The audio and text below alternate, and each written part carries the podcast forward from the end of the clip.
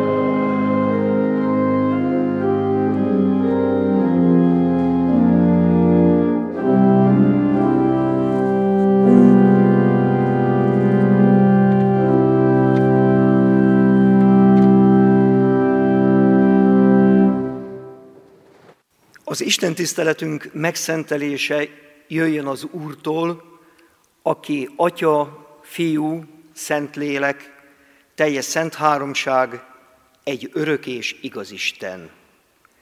Amen.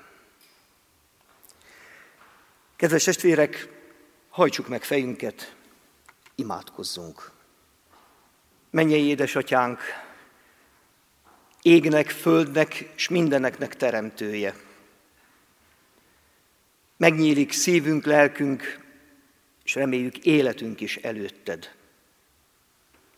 Azért jöttünk, azért vagyunk, hogy dicsérjünk, magasztaljunk téged. Sokan kérdezik, miért? Mert te kegyelmes és szerető Isten vagy. És elfogadjuk kegyelmed, és óhajtjuk szeretetedet, te pedig azért küldesz a világban, hogy ezt a szeretetet tova vigyük. Azért küldesz a világba, hogy a kevésből sok legyen, a kicsiből nagy, mustármagnyi hitünkből pedig akár egész fa növekedjen. És meg szívünket, lelkünket, életünket, és áld meg mai Isten tiszteletünket, bűnbánatunkat. Jézusért kérünk, megváltó Urunkért. Hallgass meg bennünket. Amen. Kedves testvérek, a 345. számú dicséretünket énekeljük. A 345. számú dicséret első és harmadik verszakát. A 345. számú dicséret első verszaka így kezdődik. Im nagy Isten most előtted, szívem kitárom. thank you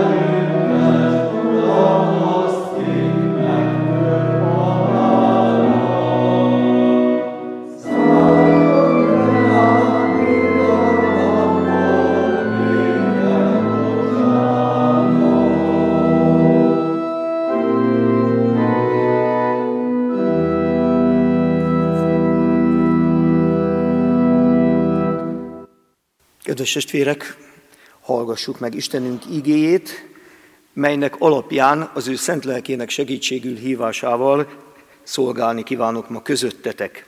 A Máté szerinti evangélium 13. fejezetéből a 31. és 32. igeverset olvasom. Más példázatot is mondott nekik. Hasonló a mennyek országa a mustármakhoz, amelyet fog az ember és elvet a földjébe. Ez kisebb ugyan minden magnál, de amikor felnő, nagyobb minden veteménynél, és fává lesz, úgyhogy eljönnek az égi madarak, és fészket raknak ágai között.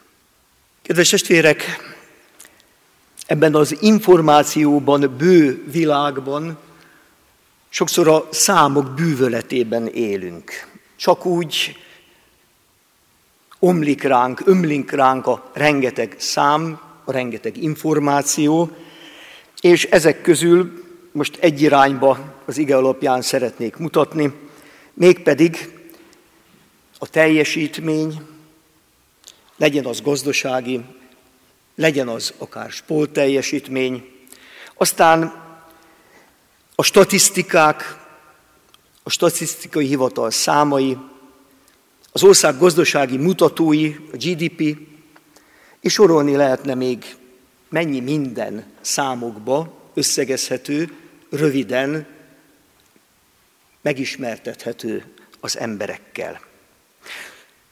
Vannak jó számok, és vannak rossz számok. Nyilván annak értéke szerint. Jó számok, hála Istennek, az imént említettek, ami a gazdasági növekedéssel egyébbel függ össze. És sajnos rengeteg rossz számot hallhatunk, amikor arról van szó, hogy hány Covid fertőzöttet szűrtek ki, hányan vannak kórházba, kórházi kezelés alatt, hányan vannak intenzív osztályon, hányan vannak lélegeztetőgépen, és sajnos a legszomorúbb e számok tükrében, hogy naponta hány honfitársunk megy el a minden élők útján. Kedves testvérek, kicsi, nagy, sok vagy kevés. Hozánk egy igazmondó polgára egyszer azt mondta, hogy merjünk kicsik lenni. Valaki más pedig azt mondta, hogy merjünk nagyok lenni. Merjünk akár nagyot álmodni.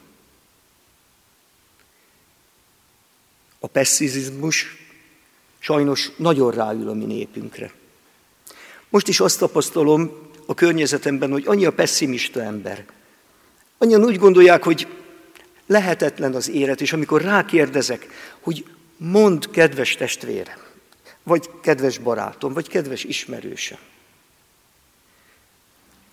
Visszaemlékszel egy kicsit gyermekkorodra? Mi volt akkor? Egy ruha, egy cipő. Drága jó szüleink, éjszaka mostak, aztán szárították, ahogy tudták a ruhát, sokszor a kájha mellett, hogy másnap el tudjon menni a gyermek az iskolába. És nem volt választék sem az üzletekben, sem pedig otthon nem azt kérdezték, mit szeretnél, gyermekem, hanem amit elénk tettek, azt hálaadással elfogyasztottuk. Kedves testvérek, boldog gyermekkorom volt.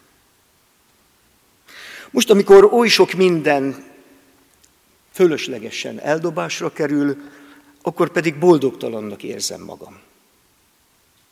Napról napra ott vagyok a szorványgyülekezet iskoláiba. Tíz intézményben hitoktatok, és látom, hogy mi minden megy pocsékba. Hozzáteszem, a gyerekek számára ingyen biztosított élelmiszerekből. És amikor háborog a lelkem, és mondom szeretettel, hogy édesem, ne dobd ki, ez nekem nem kell. Vidd haza. Hát, ha otthon a cica vagy a kutyus majd megőrül neki és megeszi. Nem. Nem érzi a súlyát sok ember annak, hogy milyen kegyelmi állapotban vagyunk még mindig. Érdemtelenül. Kedves testvérek, Jézus tanítványai kérdezik. Isten országáról. Hiszen Jézus azt mondja, hogy Isten országa kérdésükre válaszolva, az közel van. Sőt, közöttetek van. Nem véletlenül jelenti ki, hogy visszamegyek majd az én atyámhoz és a ti atyátokhoz, az én Istenemhez és a ti istenetekhez, és ekkor konkrétan az hangzik el, hogy de hova? Hát a mennyek országába, vagy Isten országába, vagy Isten királyságába. Oda megyek vissza. Sőt, hogyha az ígéreteket, a Jézusi kijelentéseket, igaz szavakat követjük, akkor abból az is kiderül, hogy az Úr Jézus Krisztus nem hogy kétséget a felől, hogy nem csak ő megy, hanem mindannyiunknak nyitva az út. Mindannyian mehetünk. És nem csak mi, akik most Isten igének hallgatói vagyunk, hanem minden ember. És olyan csodálatos életváltozások történnek az Úr Jézus Krisztus közelébe, hogy azok, akik előtt bezárták a kapukat, a kor kegyesei, farizeusok, írástudók, akikre azt mondták, hogy hú, bűnös ember. Jézus pedig azzal vádolták, hogy hát mint egy lesüllyedsz az őszintjükre. Bűnösökkel, vámszedőkkel ülsz egy asztalhoz. És akkor Jézus megkérdezi, hogy barátaim, kinek is van szüksége orvosra? A betegeknek vagy az egészségeseknek? Hát a betegeknek. Na látjátok.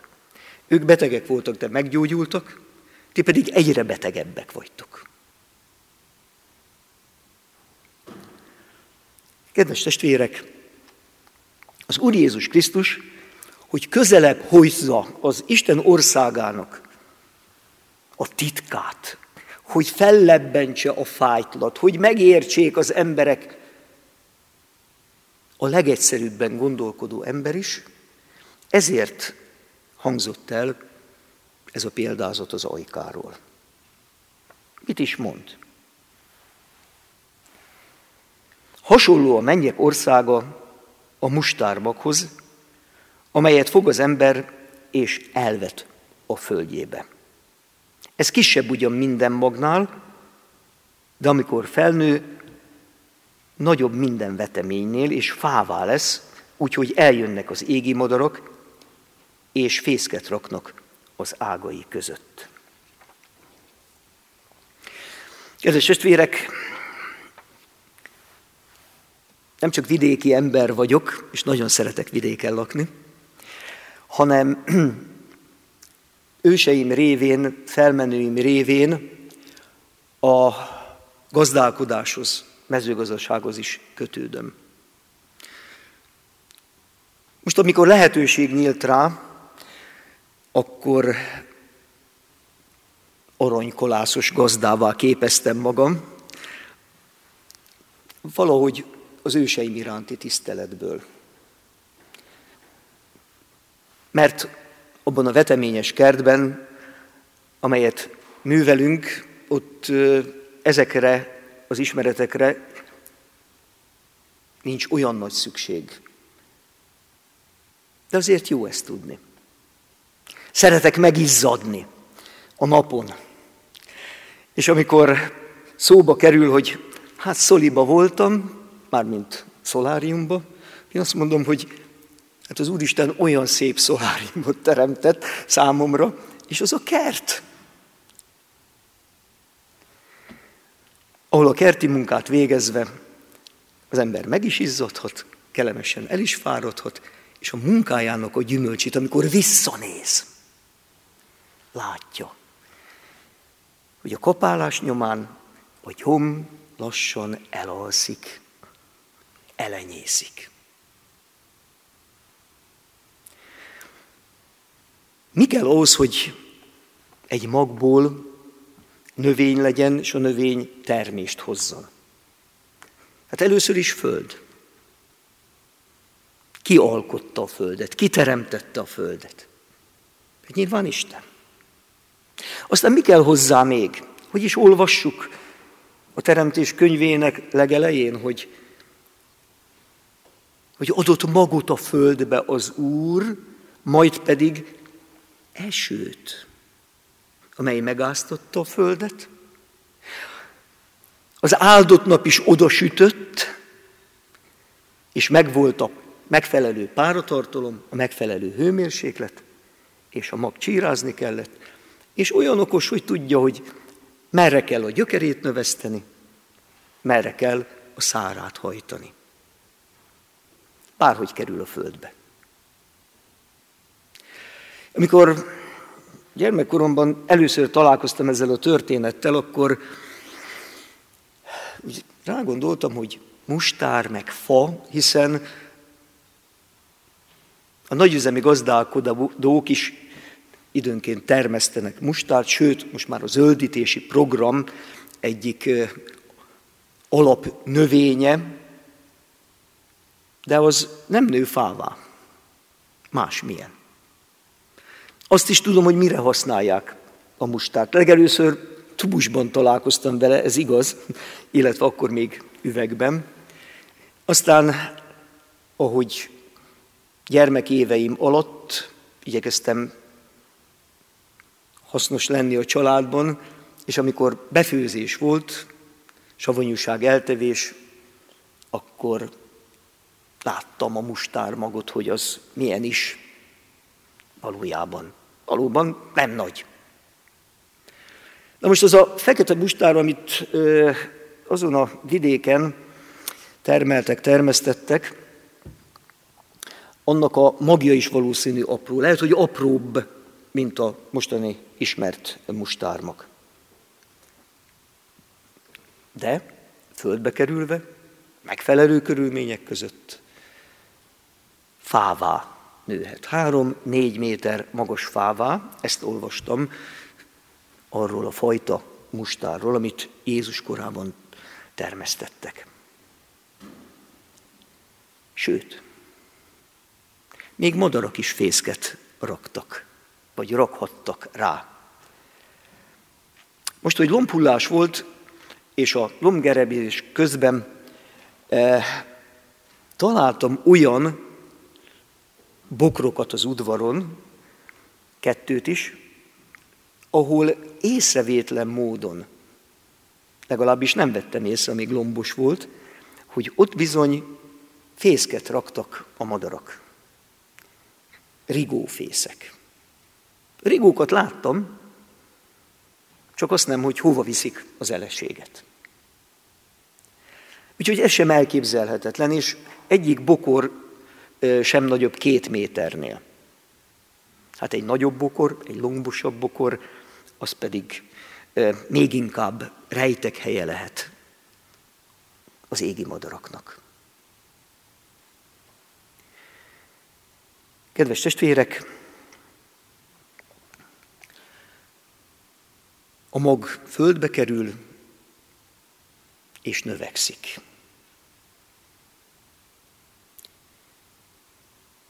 A mag, ha jó földbe kerül, hasznosul. Ha rossz földbe kerül, akkor kárba vész. Mi az összefüggés a mustármag és az Isten országa között? Mit lehet ezzel kapcsolatban kigondolni? Vagy mi a valóság? Miért beszél erről Jézus? Azért beszél róla Jézus, mert a kezdet mindig icike-picike. Gondoljunk arra, hogy az Úr Jézus Krisztus 12 tanítványt gyűjt maga köré. Nem sok. Akkor Izraelben legalább egy millió ember élt. Abból 12 nem túl nagy szám. Ennyi volt a tanítványok száma. Igaz, hogy voltak egy 70-es tanítványi kör, egy 500-as tanítványi kör is, és sokan szívesen hallgatták Jézust, de aztán, amikor az Úr Jézus Krisztust perbe fogják, elítélik, és kivégzik, akkor hányan maradnak mellette? Ugye az asszonyokról tudunk, az asszony tanítványokról és édesanyjáról, Máriáról, és Jánosról, a legfiatalabb tanítványról. A többiek szétfutnak, elbújdosnak. Nem csoda, hogy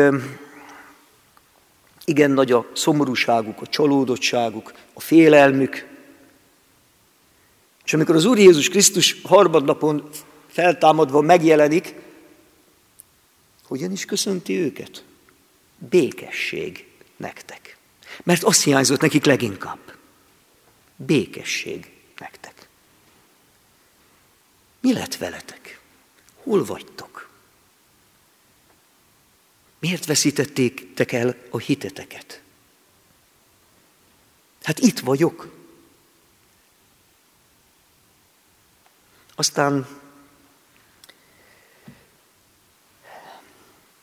még mindig csak a nagy félelem rajtuk bezárkózva élnek Jeruzsálemben, mindaddig, amíg, amíg aztán egy picike kis tűz, láng, a Szentlélek tüze, a Szentlélek lángja újra nem gyújtja az életüket. Amikor a szent lelket veszik, akkor kitárják az ajtókat, mennek a templomba, nem félnek attól, hogy meglátják őket, felismerik őket, nem félnek a hatalomtól, hanem Jézusról tesz Péter bizonyságot, és azon a napon három ezer ember tér meg és keresztelkedik meg. Majd utána mindig többen is többen lesznek. Ugye a pici, a nagyon pici elkezd növekedni. Egyre többen és többen lesznek. Aztán Isten gondoskodik arról, hogy legyenek olyan tanítványok, akik külmisszióba is mennek. Saulnak az életét megfordítja. És megnyitja előtte az Isten országának nem a vízióját, a valóságát. A valóságát. És ö, aztán Pálként majd kimondja, hogy a láthatók azok csak ideig valók, a láthatatlanok pedig örökké valók. És megy a világba.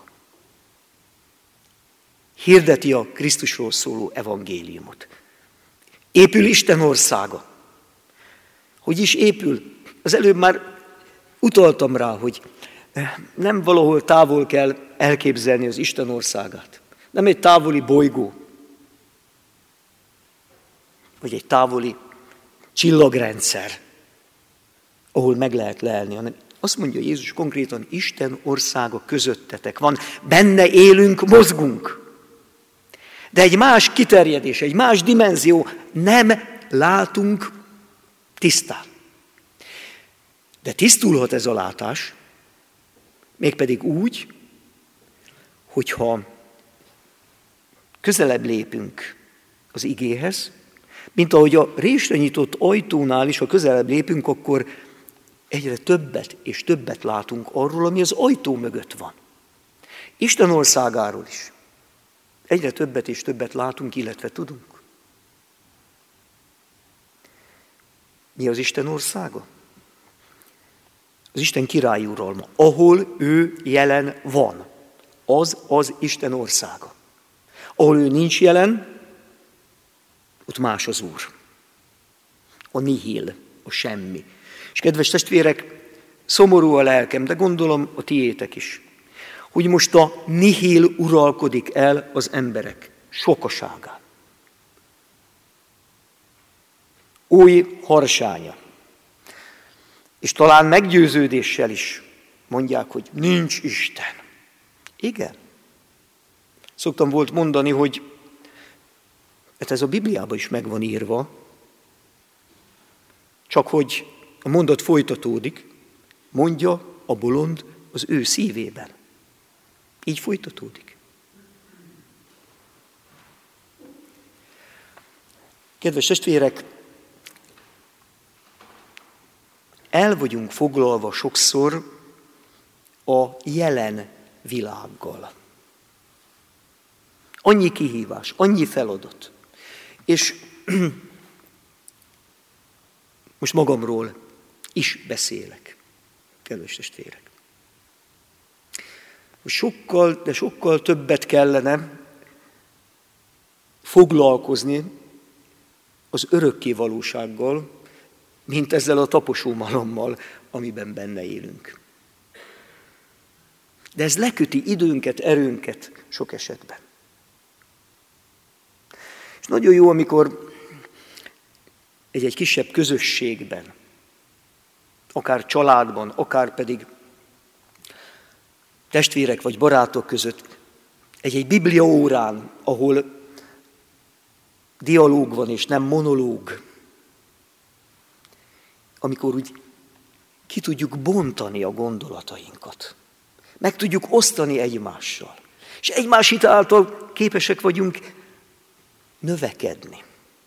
És azt tapasztalom, most már így fiatal nyugdíjasként, hogy, hogy csodálatosan készít fel az Úristen arra, hogy hazaszólít. Azt nem tudom, hogy mikor, ez a, az ő titka, és azt érzem, hogy a világ dolgai egyre kevésbé kezdenek érdekelni, jó lehet, szeretek tisztán látni azért, minden tekintetben, az Isten országának ügye pedig egyre jobban. Egyik oldalon az ember kisebb lesz, és ez nem baj, másik oldalon növekszik. Emlékezzünk arra, hogy a tanítványok sem voltak szentek. Vetélkedtek egymással. Ez is előfordult. Ki a nagyobb? És ott Jézus háta mögött, nyilván nem is hallhatta, sugdolóztak. Ki a nagyobb? És aztán Jézus oda szólítja őket, hogy na, kedves apostolok, miről is beszéltek? Ki a nagyobb? Majd én megmondom nektek, hogy, hogy hogyan kell ezt megvalósítani. Mert aki nagy akar lenni közöttetek, az legyen a legkisebb. És aki vezetni akar közöttetek, vagy közületek, az legyen mindenki szolgája. A nagy ne uralkodjék a kicsin, mert boldogok a szelidek, ők öröklik a földet. Tudjuk megbecsülni a keveset, a kicsit is. Néha morgolódás van, hogy fogy az erő, egyre kevesebbet, kevesebbet tud az ember teljesíteni, másik oldalon pedig azzal nyugtatom magam, meg testvéreimet is, hogy az, azért adjunk hálát, ami van ami van, amennyi még van belőle. Azért is hálát lehet és kell adni. Kedves testvérek, az Isten országa innen nézve lehet, hogy kicsinek tűnik. Sokak számára meg nem is létezik.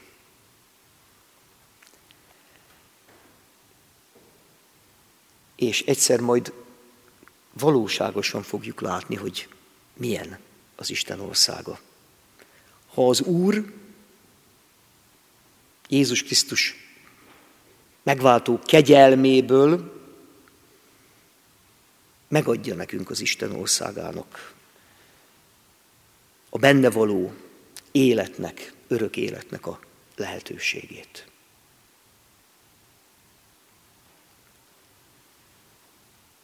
Kedves testvérek, növekedjünk a hitben.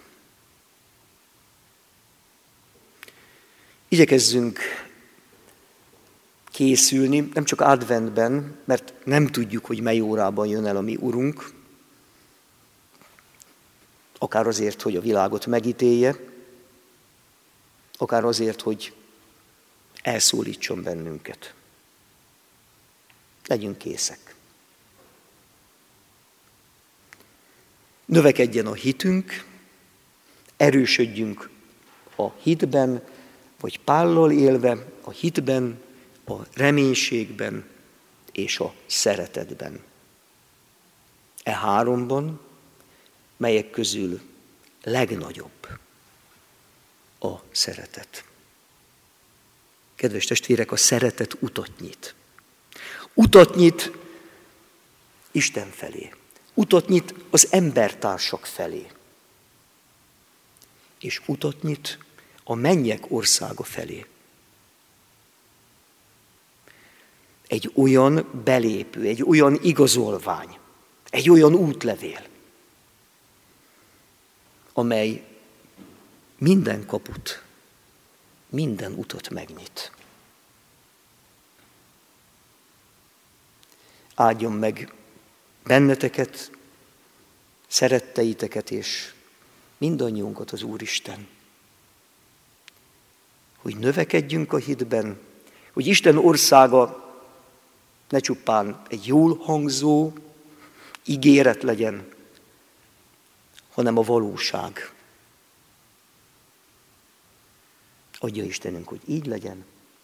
Amen.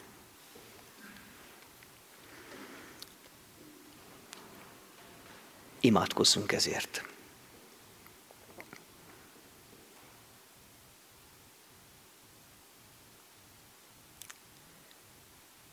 Urunk Istenünk, köszönjük mindazt, ami mögöttünk van.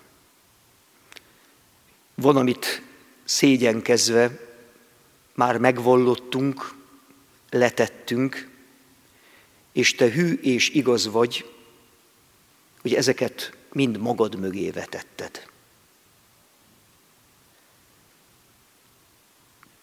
Köszönjük, hogy nem egyedül kell járnunk az életutat. Mert sokunknak adtál párt, családot, és mindannyiunknak adtad önmagad Jézus Krisztusban.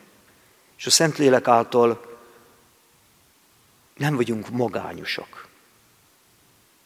Ha te velünk vagy, bennünk vagy, akkor megtörik a magán, magány csendje, és elszáll a szomorúság. Istenünk, eléd visszük a kicsinségünket. De eléd visszük a reménységünket és a bizodalmunkat, a hitünket is. Hogy kicsi vagyok, semmi vagyok, bűnös vagyok, de te megbocsátó, kegyelmes Isten vagy, aki magad mögé veted bűneinket.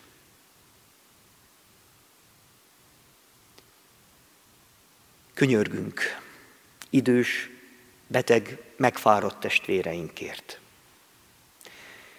Könyörgünk azokért a testvérekért, akik a vírus helyzet miatt félnek közösségbe menni. Arra kérünk, hogy ha mi hiányoljuk is az ő közösségüket, de veled mégis legyenek nap mint nap élő közösségben, lélektől lélekig. Könyörgünk a kórházban lévő embertársainkért. A Covid fertőzöttekért, és más betegségben szenvedőkért is. Akár lelki, akár testi eredetű a betegségük. Kérünk, áld meg az orvosokat, ápolókat, mentőket, és mindazokat, akik most a súlyos helyzetben, járványos helyzetben helytállnak. Könyörgünk azokért, az embertársainkért, akik nem akarnak oltakozni. Ad, hogy jobb belátásra bírjanak, mert sem önmagukat, sem másokat ne hozzák nehéz helyzetbe. Kérünk Istenünk, a most is haláltusát vívókért, lélekeztetőgépen vagy anélkül, hogy ne menjenek el úgy, testi létükből, hogy veled meg ne békélnének. Hogy békességet országunk népének, a világnak, áld meg ezt a sokat szenvedett kicsiny országot,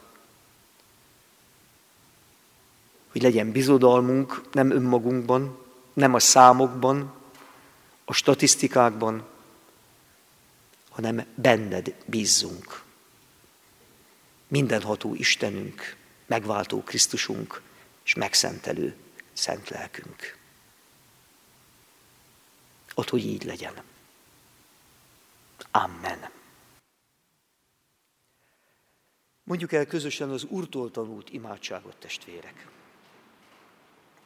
Mi, atyánk, aki a mennyekben vagy, szenteltessék meg a te neved, jöjjön el a te országod, legyen meg a te akaratod, amint a mennyben, úgy a földön is.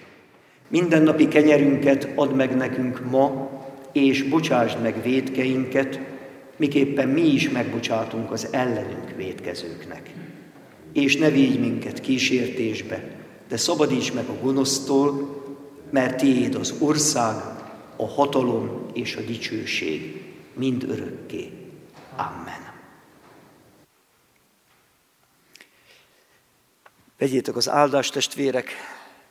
Istennek népe, áldjon meg téged az Úr, és őrizzen meg téged.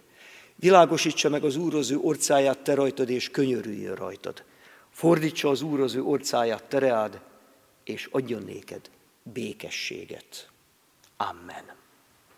Ma is megköszönjük Istennek a mai igéjét, üzenetét, és köszönjük az ige hirdetőjének, Tóth Árpád bácsalmási lelkipásztornak, hogy elvállalta közöttünk a szolgálatot.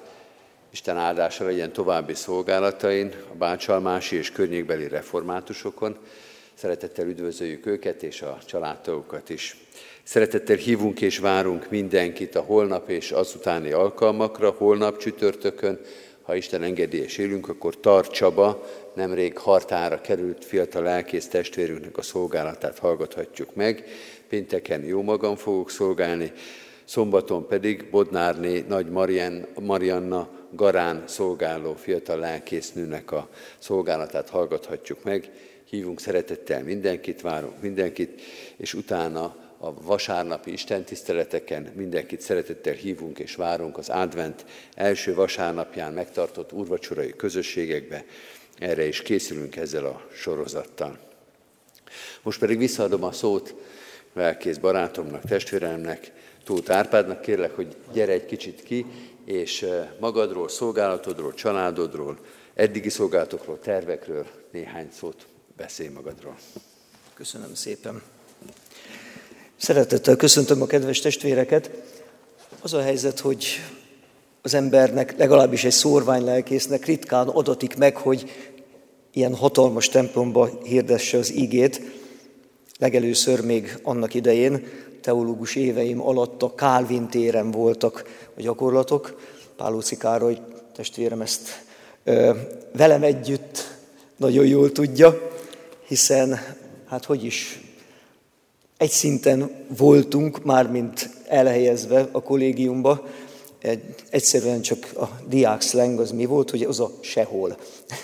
De mi azért ott jól éreztük magunkat, tehát volt egy, egy másik szint is fölöttünk, ahol a hallgatótársaink voltak. Majdnem elfáradtam, mire felértem a szószékre, máson csak két lépcsőt kell megtenni, itt pedig annak a többszörösét. Kedves testvérek, határszél valamikor, amikor ez zárt övezet volt, és kezdtem ott a szolgálatot, ez 1979-ben volt, akkor úgy neveztem, hiszen komoly határzár volt, még robbanó szerkezetek is, taposóaknák is abban az időben el voltak helyezve. Külön engedéllyel lehetett a határsávba belépni, mindenhol katonák állítottak meg, határőrök, igazoltatás, stb. stb. Volt, amikor telefonálgatás is, hogy engedjük vagy ne engedjük a jó embert. És akkor azt mondtam, hogy ez a világ vége. Tehát, hogyha most a határa le tudtam volna akkor menni, és a lábomat átlógatom, akkor a semmibe lógott volna, legalábbis így tűnt. Most sem a világ közepe, ez a határszél, de igen, forgalmas lett. No, hát a migrációval kapcsolatban mondom ezt, mégpedig szomorúan, mert nap mint nap sok ember próbálkozik bejutni, és tovább jutni onnan. Említettem, hogy a szolgálataimat, hát most már 43. éve végzem ebben a gyülekezetben. Bácsolmás egy kisváros, sajnos fogyatkozik népességét tekintve. Most mintegy 6000 lélek él a városban. Felekezeti összetétele az 90, minimum 95 százalékban római katolikus, és egyéb, hát az egyéb, azok apró kis közösségek. Mi sem vagyunk nagyok, de Bácsalmás a központja annak a szurvány területnek, amiből 39 évig nekem Bácsalmáson kívül még 15 település jutott. Azt gondoztam, három évvel ezelőtt azonban János Halma önállósodott, vagy legalábbis ezen az úton elindult, és most megérkezett Kiskuhalasra, mert Kiskuhalas szórványa lesz. Hát ennyivel e, könnyebb lesz majd az utódom sorsa és szolgálata, mert én már hozzáedződtem ahhoz, hogy mekkora a szórványterület, és, és e, állandóan mozgásba kell lenni. A szolgálatban említettem, hogy hála Istennek, a szórványokban is vannak nagyon kevesen reformátusok. Tehát egy-egy településen van, ahol 12 református van. Olyan is, ahol összesen négy református. De ezek nem nagy ö, települések. Viszont, és ez jó hír, hogy ö, talán a legfőképpen a szeretet és a nyitottság vonzza az embereket. Vonzza az embereket, amikor vágyuk van arra, hogy megkereszteltessék a gyermeküket, vagy gyermekeiket, akkor minden esetben nyitott vagyok. És így hitoktatás szempontjából csak nem 200 gyermeket hitoktatunk, összesen négyen. Nagy Maria lelkésznő Garáról az egyik szomszéd 37 kilométerről, aki besegít. Baja, a jelenlegi Esperesi székhely 35 kilométer, Kiskuhalas 46 kilométer. Tehát ők a szomszédok. Aztán még ugye a déli határ mentén Szeged, de az már 85 kilométer, és hogy más egyházmegyéhez eh, tartozik. Még fiatalabb voltam, olyan végvári vitéznek éreztem magam, aki a védi a bástyákat. Kedves testvérek, most már mindenhol végvárak vannak. Kecskeméten is, mert itt is kell védeni a bástyákat. Egész biztos vagyok benne. Mert elhatalmasodott a nihil, az emberek mint annak idején, Noé idejében. Sokan úgy élnek, hát itt az ideje, hogy összekeveredjenek a nyelvek, aztán majd történik valami. Istennek legyen hála. Öt gyermekkel áldotta meg házasságunkat az Úr. Szomorúan mondom, hogy lelkiszi pályára egyik gyermekünk sem ment, és hát amikor erről beszélgettünk, beszélgetünk, akkor mert a kulpa azt mondják, hogy a gyerekek, hogy sosem voltam velük, és ez igaz. Mert első volt a szolgálat, hétközben is, hétvégén is, és a szorvány gyülekezetekbe teljesített szolgálat, ez azt jelentette, hogy, hogy általában este értem haza, amikor még kicsik voltak, akkor ők már, már az ágyban voltak sokszor. Aludtak, reggel pedig olyan korán mentem, hogy még eh, nem keltek.